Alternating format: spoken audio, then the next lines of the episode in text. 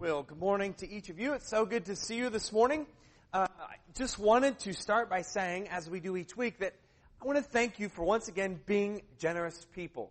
Uh, the first is this: is that um, we have this single mothers group that has been meeting uh, uh once a week, and it's been gaining steam. And we have asked you to participate in the life of that group. One by watching um, some kids and playing with them. We had a, a great game of kickball this week. Good time.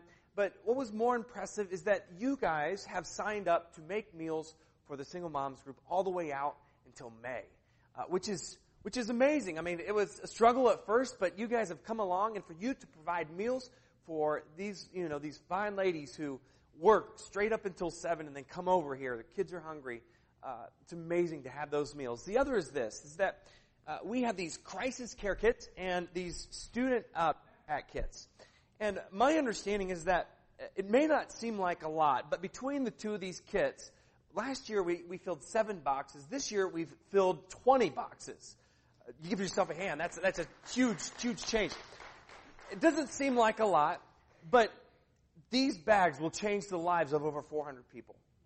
400 people because of your generosity. Thank you so much, church, for being a generous church. Give yourself a hand one more time. Well, this morning we are uh, coming off the heels of one of the most celebrated, uh, exciting, and, and foundational moments of our faith, the resurrection of Christ. It, it is an exciting time, and some of you are saying, where are all the people from last week, right? I mean, uh, that's the whole point, though, is that resurrection is a, is a weekly and, and daily uh, commitment to Christ. As, as we're renewed in the image of Christ, this is something that happens daily. And let me just say this though. It's not about just people who aren't here. It's also about you. You can come to church weekly and miss out on what it means to live a resurrected life. And so we believe as we gather each week, we weekly experience the resurrection so we become daily presence of what new creation looks like to the world. And so coming off of Easter, actually we're still in Easter. Uh, we started the Eastertide season, which lasts for seven weeks. And so we felt it would be fitting to start a new series called Renew, living life as it was divinely designed. Y'all catch that? Renew, living life as it was divinely designed. And we chose renew because, as you know, you're studious, re means to do again or to do repetitiously or do over and over and over again. And we feel that because of the resurrection, the power that it brings causes us to be new people every day. As I said last Sunday, the image of getting out of bed every day is a sign of what resurrection looks like. As you move from the darkness of, of night and you get up into the light of the day, it is a reminder that we are resurrected in Christ. And so we feel like being renewed is important, that eh, Jesus calls us to a certain kind of life, and it's kind of difficult, but being new in Him is essential to being a Christian. And so we'll find over the next seven weeks that Jesus teaches us what it looks like to live the divinely designed life. That is hard to say. You practice saying that a few times because I had to practice it over, over, and over again. So uh, this morning, I want to ask you this question. How many of you have had an experience in life where you've gotten to the point where you say, really? That's it? Have, y'all ever said that before? Maybe it was um, when you were a little kid and your, your parents force fed food that you didn't like. Brussels sprouts. My parents would never do that. But uh, maybe your parents did. Maybe they made you eat food that you didn't like. And, you know, it took months and months and months for you to get over that phobia and finally you took a bite and you're like, that's it? Like, that wasn't so bad, right? Maybe it was your first kiss. Some of you remember your first kiss, and maybe it wasn't a really good first kiss, and you were really excited about the first kiss, and all of a sudden it was like, really? Like, that's it? I may be done with this whole dating thing. Some of you have had medical procedures in your life, right? And, and we have this fear of going under the knife, or we have a fear of being put to sleep. Let me tell you, I've had a procedure once where I was put to sleep. That was the best medicine I've ever had in my life. I haven't slept like that for ages. It was great. But I remember I was a little fearful too, and and when I got done, I was like, "That's it, that's it." I mean, y'all y'all understand what I'm saying here? I can remember when when I was a youth pastor. Now, starting in southern Indiana, a big deal for us. Uh, Janella and I both had jobs prior to this, not in ministry. Uh, we were doing quite well financially. Uh, we had a nice house, you know, the typical American life, nice SUVs and cars. We were doing really, really well. Uh, and then I got out of the army, and she got pregnant. Now you talk about life change. I mean, you go from having two jobs to two unemployed people with a kid. It's pretty amazing.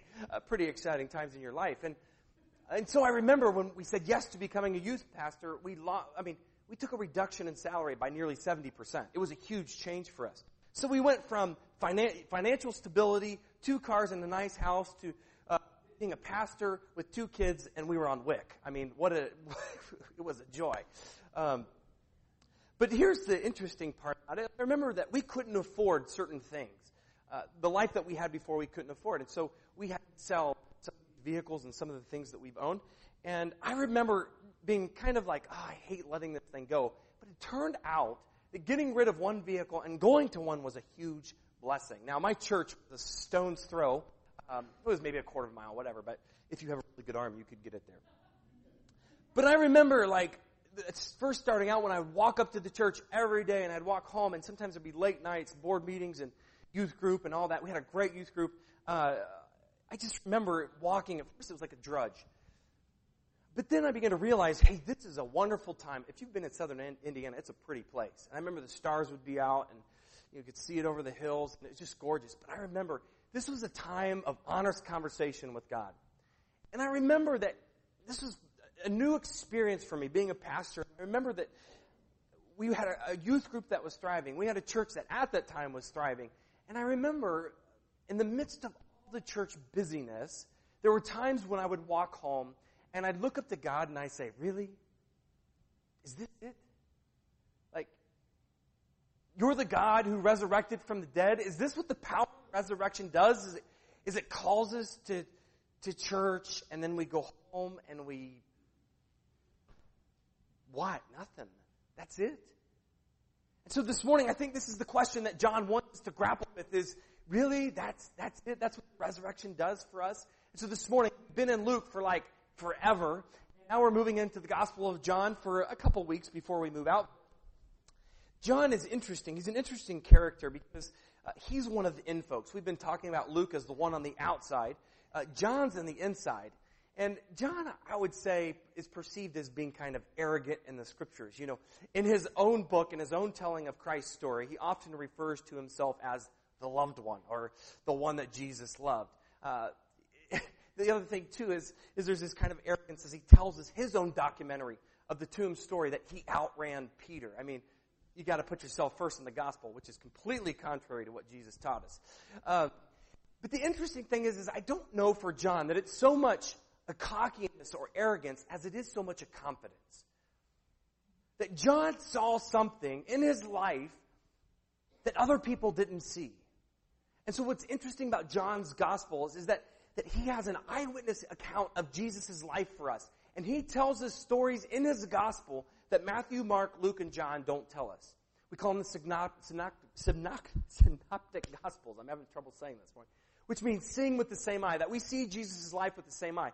But John's is different because he takes us behind, literally today, he'll take us behind closed doors and into conversations with Jesus that other writers didn't tell us about. And so this is really an exciting time as we discover John's gospel this morning. If you'll turn with me to John chapter 20, we'll start in verse 19. John, John chapter 20, verse 19.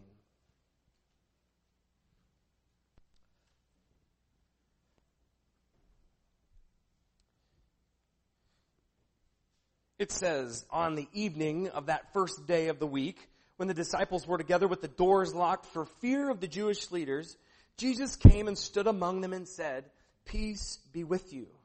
After he said this, he showed him his hands and his side. The disciples were overjoyed. Now you remember this. Jesus tells them, Your fear will turn into joy. The disciples were overjoyed when they saw the Lord. Again, Jesus said, Peace be with you. As the Father has sent me, so I am sending you. And with that, listen to this. He breathed on them and said, receive the Holy Spirit. For if you forgive sins, their sins are forgiven. And if you do not forgive, they are not forgiven. Interestingly, Thomas, one of the twelve, was not with them when Jesus came.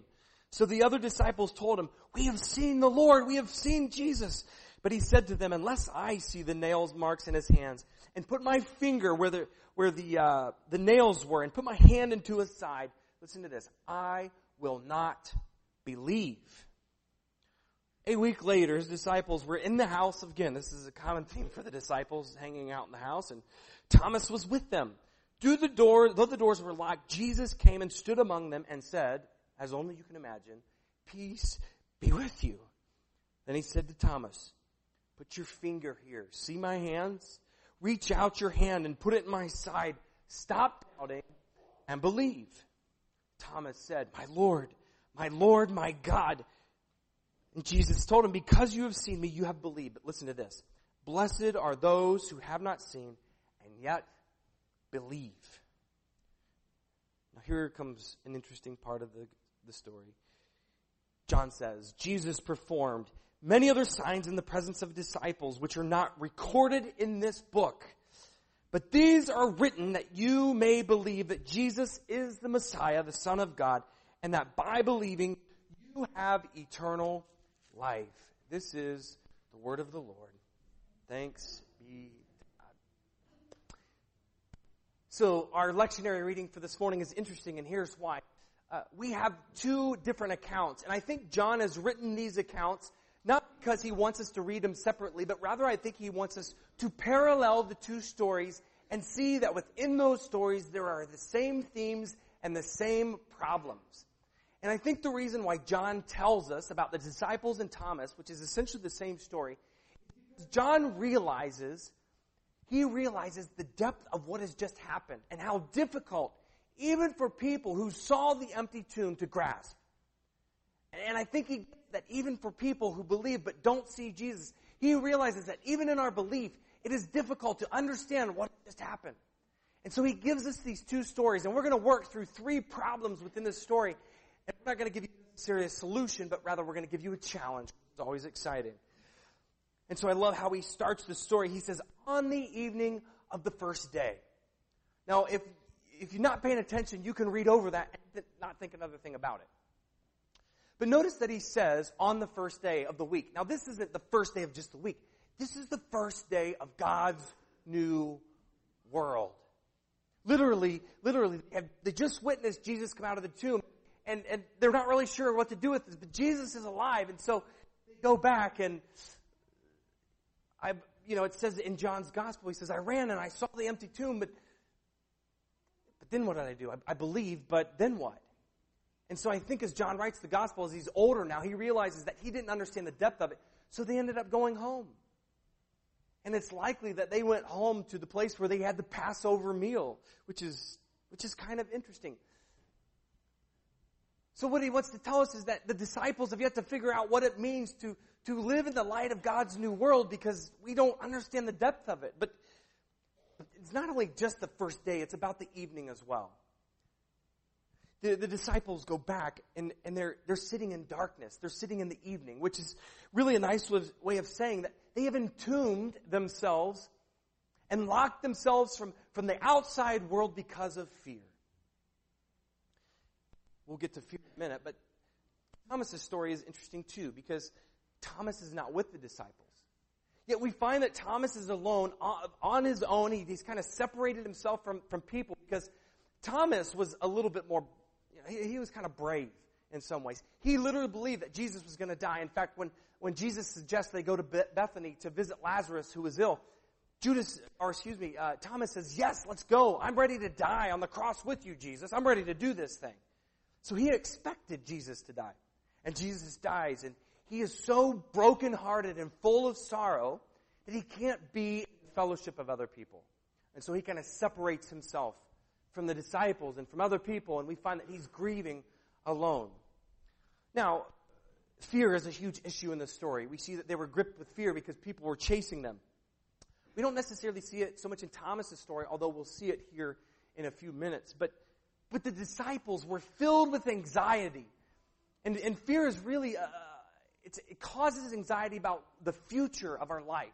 I mean, they knew, when you, when you look at the Greek, there's, there's a tie between this fear and persecution. I mean, they thought to themselves, if, if they could hang Jesus on a cross, I can only imagine what they're going to do to us.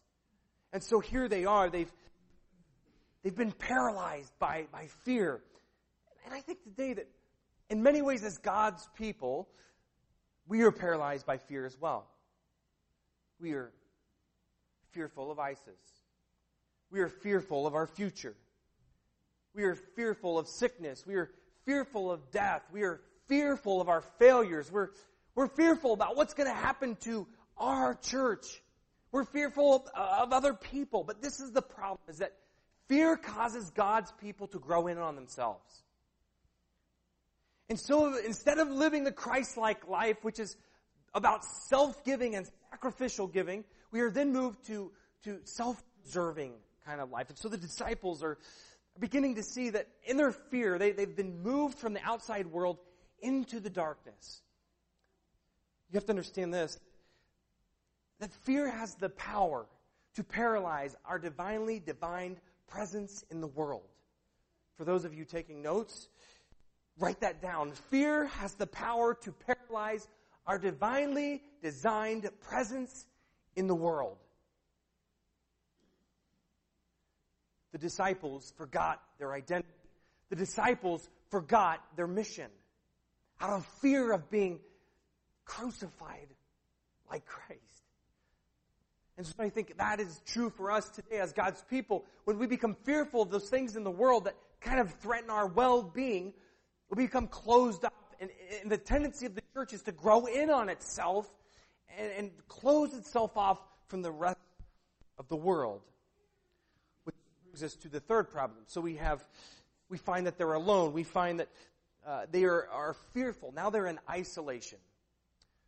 We see the disciples have forgot their identity and their mission, but but Thomas is somewhere else. And this is the problem with Thomas. This is the, the, the, issue, the problem that, this is the mistake that Thomas made. Thomas decided in his sorrow that he would segregate himself from the fellowship and the body of Christ. And let me just tell you this this morning, that, that any time in the midst of our brokenness and our pain and our sorrow, when we separate ourselves from the body of Christ, we miss out on what Jesus wants to do in our life. Did you all miss it? That, that Thomas missed out on Jesus' first appearance to his disciples. And so we believe at First, and we say this weekly, and I know you're getting tired of me saying it, but I don't care. I'm going to say it if I leave this church. That we at Joliet First believe that in order to be a Christian, you have to be part of the church. You cannot be a Christian apart from the church. And it's not because we're some, you know, like methodical church attending, Bible toting Nazis. It's because we believe that that weekly we gather and weekly we celebrate the power of the resurrection. So then we become a presence to the world of what change and God's mercy and His love and His restoration looks like for the lost and the world. And so, in many ways, isolation is an issue. And this is Thomas's problems. He, he's moved himself away from the disciples, away from people, and he misses out on what God wants to do in the fellowship of his people. But this is, this is the best part. This is where the story gets good. We've talked about the three problems of being alone, fear, and isolation, but, but this is the best part. Jesus steps into their self-preservation. Into their self-imposed prisons and tombs, and he breathes his peace upon them. Now listen to this. Fear and isolation are stripped of its power when Christ breathes his peace upon his people. There's a lot of peas in there. Fear and isolation are stripped of their power when Christ breathes his peace upon his people. And so this is what I love about our God is that he is an up close and personal God. I mean, think about this. I'm going to use my grandpa as an example this morning because he's right here, but how close do I have to get to him so he can feel my breath? This is the kind of God that we serve is that he is so up close and personal with each of you that he breathes breath upon you and you can feel it. Now, when you hear this word breath, you have to know that this takes us back to the Genesis story in Genesis 2 6, where God breathes His life into His creation. So breath is essential to the story, that it's not just about God breathing life into creation, but God's breath separates the formless and the void, the chaos, and then creates order out of this breath. This breath becomes life in through Jesus. And so as, as Jesus breathes on his disciples, he's saying, receive this breath now. So that you may become renewed images of this breath. And here's the point. Jesus' disciples now have the responsibility and are given the responsibility. When we think about you have the power to forgive or not forgive. What Jesus is saying is you have the power to give life or to give death. Which we'll get to that in a minute too, but you, my friends, as God's people, as you receive the breath of Christ, as you breathe it in, are then called to, to breathe new life out to the world. And any time we fail to do that, you are not living life as you were divinely designed by God. So you have the power to breathe life or death.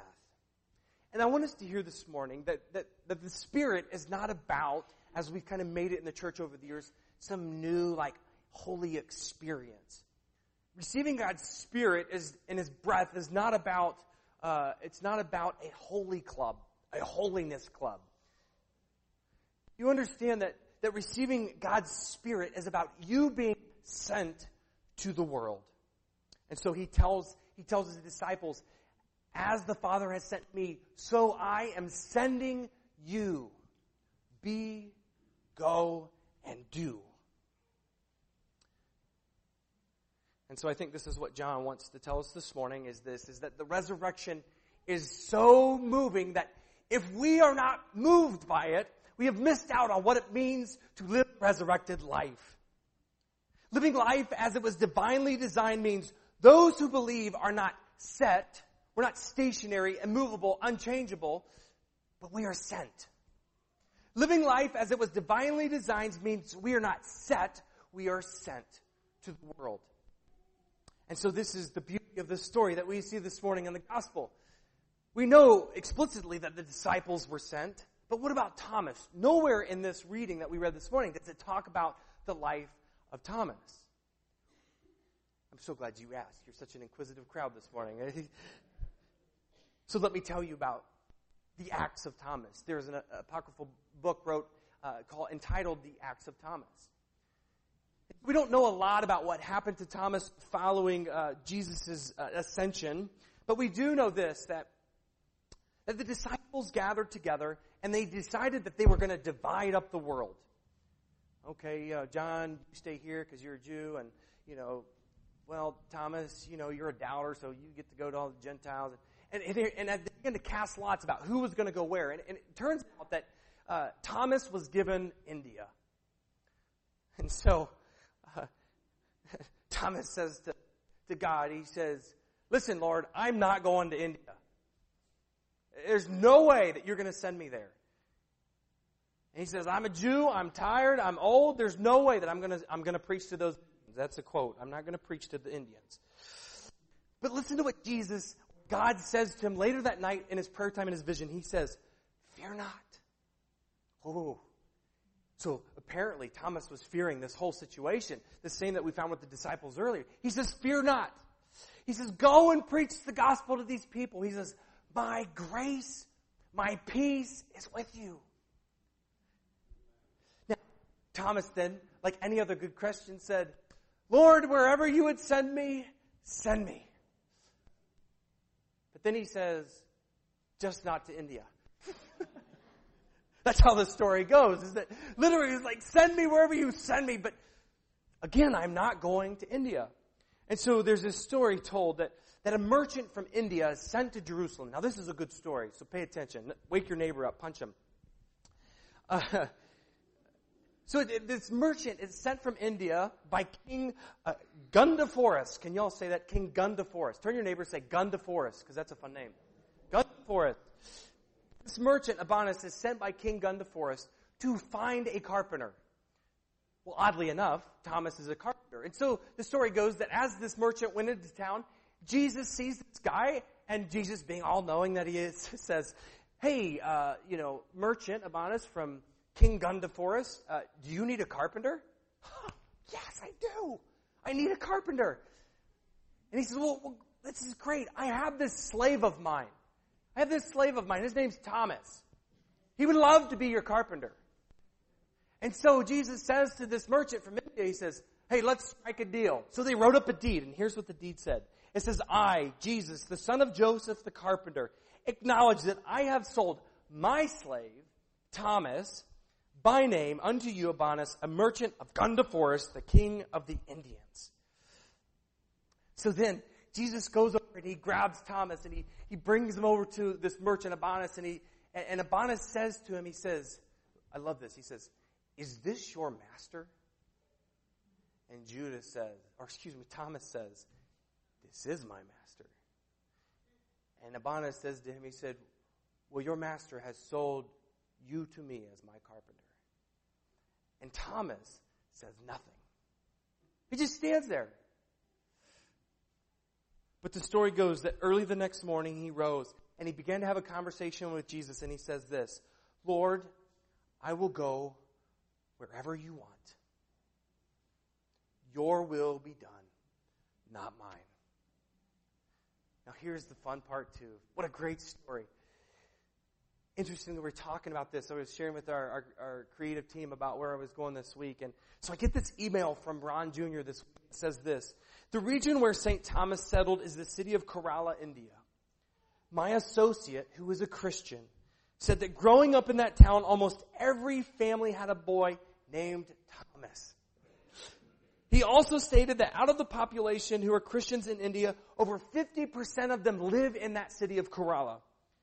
The tradition is that Saint Thomas was able to convert some of the elite people, some of the priests of the Hindu, uh, Hindu faith. He converted them, and they became Christians from that point forward. Now, what I didn't tell you in the story is that that Thomas became kind of the overseer of a construction project for the king. And so, if this is true, then it matches up with what, with what Ron's associate just told us that he was able to convert some of the elite people, the kings and the priests. You talk to me about the power of resurrection. This is what it looks like when God's people say yes to God's will for life. I'm almost done. I want to share this with you. This morning we read from Revelation. And in that, the letter by John, uh, the writer of the gospel that we're in today, writes to the seven angels of the seven churches. Now, Scott Daniels, in his book, The Seven Deadly Spirits, writes this. I want you to hear this. He says, The seven angels of the churches are neither disconnected spiritual beings or merely colorful ways of describing non existent realities, which is often how we talk about revelations in the book. He says instead the term angel signifies the very real ethos or the, the communal essence uh, that either gives life or works to destroy the communal body. He says, I am now convinced that, that churches, because they are a communal body, have an essence or collective spirit that is either at work, aiding it, or destroying it. Now listen to what Dr. Scott says in, in his book. He says, I believe the transformation of church requires naming, unmasking, and calling to repentance the spirit or ethos that holds the church captive. So the question is, are we a slave of Christ? Are we a slave to our own demise? I have to be honest with you this morning, church. There are a handful of people of us who are, are, who are getting it. Who, are really, really getting what it means to go, to be sent, and to serve. Notice in the Revelation passage, it says, You are to be a kingdom and a priest who serve the world. There are a few of us that are really getting this. We're getting the hang of it. But there are just as many who don't. And so I think this morning the angel for us is one of complacency I think the angel that shapes us, the ethos that shapes us, the essence of who we are at times is complacency. And so this morning, as God's people, we have to confess that we are a complacent people rather than a submissive people. And so I believe that that mere Bible studies and church attendance aren't going to get it done. I have to be honest. We'll do anything to come to a Bible study. I've even said this to a few people in the church. Not that I'm going to, it's just a thought that crossed my mind. You know, we'll drive through 10 inches of snow to come to a Bible study and make fun of the pastor when he cancels when there's not enough snow, you know. Uh, but when it comes to actually serving and telling our story to the world around us, not me. Whatever you have me do, Jesus, I will do. Well, I want you to go to the community around you. Not me. Just kidding. And so I, I don't want to do this, but, but maybe I have to call into question our depth and understanding of the resurrection of Christ. And if we are really Christian, if you're not moved by that event, if you are not moved to then go and tell your story about how your life has been changed, you have missed what it means to be a Christian. I don't even know that you could consider yourself Christian if you aren't moved. So we believe at this church that we're learning to become a community of hope and our new values of seek, invest, restore, and serve. Notice they're all verbs. But the majority of our time is spent sitting down. The irony. So if we anticipate to become a community of hope, ladies and gentlemen, we need to be sent, not set. So living life as, as it was divinely designed is not about you becoming a better person, but it's about you taking up your cross and drinking from the cup of Christ. You know, it's interesting. I, think about Jeannie's parents. Jeannie told this story this week that her parents, who are missionaries, lost their daughter. Imagine losing one of your own children. And then just within a short time, they went back to the mission field. And people said, what what's your problem? Your, your daughter just died. Why are you, why are you not here with your family in their time of grieving? And they said, we have a mission to take care of. And they went back to the mission field. They get it. They get it. And so this morning you're saying, well, well, Pastor, how do I do that? How do I do that? That's a good question. I'm so glad you asked. I believe, I believe that, that part of our responsibility in being sent is learning how to tell our story. Many of you have not found yourself in a place where you've, you've had to tell your own story about how Christ has shaped your life and moved in your life. And so you don't even know where to start. You don't even know the language, the verbiage to communicate what resurrection means in your life. That's why we ask that question on Easter Sunday. How would your life be different if the resurrection never happened? And so what we want to do is, over this whole series, we want you to learn how to tell your story. And so you'll find that in your worship folder, there's this, there's this little insert that at the top says, what will you write so others may believe? Listen, listen to what, what John says at the end. Jesus performed many signs and miracles but we wrote these few down. We wrote these down that you may believe and have life. And so what I'm going to encourage you to do over the next seven weeks, six weeks, because we're in week two, is to begin to write down your personal story. What would you tell somebody about you, about how Christ has changed your life, that would then change their mind and make them believe? What would you tell them? And so as we gather over the next six weeks, what I want you to do is we're going to take this wonderful cross, which is a representative of Good Friday, and the next seven weeks, we are going to come together and you can come before church, you can come up after church. We may even have a time of, of response next week, but you will come up and you will hang your story on this cross. You'll pin it to this cross. And I love this. I love this idea. You don't need to put your name on it unless you really want to. But I'm excited to see the stories that are going to be hung on this cross about how your lives have been changed. And I think once we learn how to tell the story of God, we will then become a people who are sent to the world. So this is a renewal for us. We are going to learn what it means to live life as it was divinely designed by Jesus for us so that we could become Jesus for the world.